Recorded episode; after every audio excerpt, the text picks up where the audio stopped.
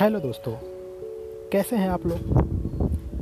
आज मैं आप लोगों के लिए एक छोटी सी कहानी लिख आया हूँ। जैसा कि आप जानते हैं, जो व्यक्ति जिसके बारे में जैसा सोचता है, अगला व्यक्ति भी उस व्यक्ति के बारे में वैसा ही सोचता है। इसीलिए हमें हर व्यक्ति के बारे में अच्छा ही सोचना चाहिए। इस तथ्य पे मुझे एक कहानी याद आ रहा है, दोस्तों, जो कि मैं आप लोगों के सामने प्रस्तुत कर रहा हूँ। एक बार एक राजा अपने राज्य के भ्रमण में निकले हुए थे। राज्य का भ्रमण करते करते वह एक मार्केट में पहुँचते हैं। उसी मार्केट में एक लकड़ी का व्यापारी था, जिसकी दुकान बहुत ही अच्छी खासी नहीं चलती थी, वो बहुत ही परेशान था।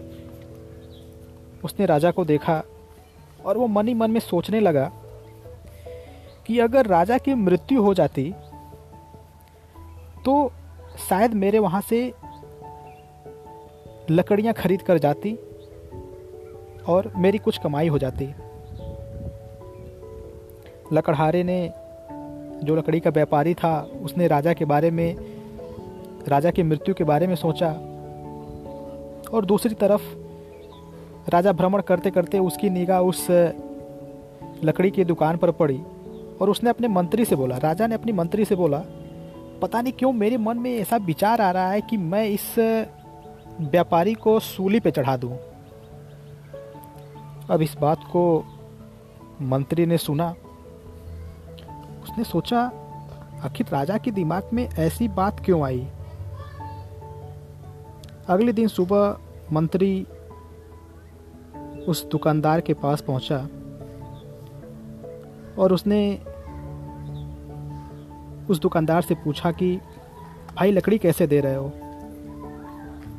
उसने बोला, भाई, लकड़ी तो दो रुपये किलो के हैं। तो मंत्री ने बोला कि, भाई, और बताओ, तुम्हारा धंधा पानी कैसा चल रहा है।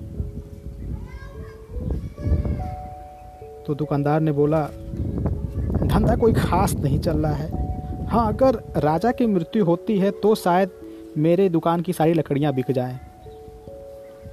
अब मंत्री को इस बात को समझना बहुत ही उचित हो गया, क्योंकि वो समझ गया था कि आखिर में राजा के दिमाग में ये बात क्यों आया।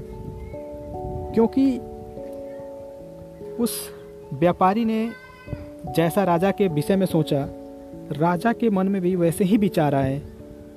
तो दोस्तों, हम जिसके बारे में जैसा सोचेंगे, वह अगला व्यक्ति भी हमारे बारे में वैसा ही सोचेगा। तो हमें हर व्यक्ति के बारे में अच्छा ही सोचना चाहिए।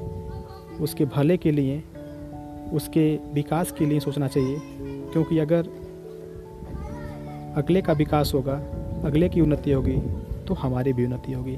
धन्यवाद दोस्तों।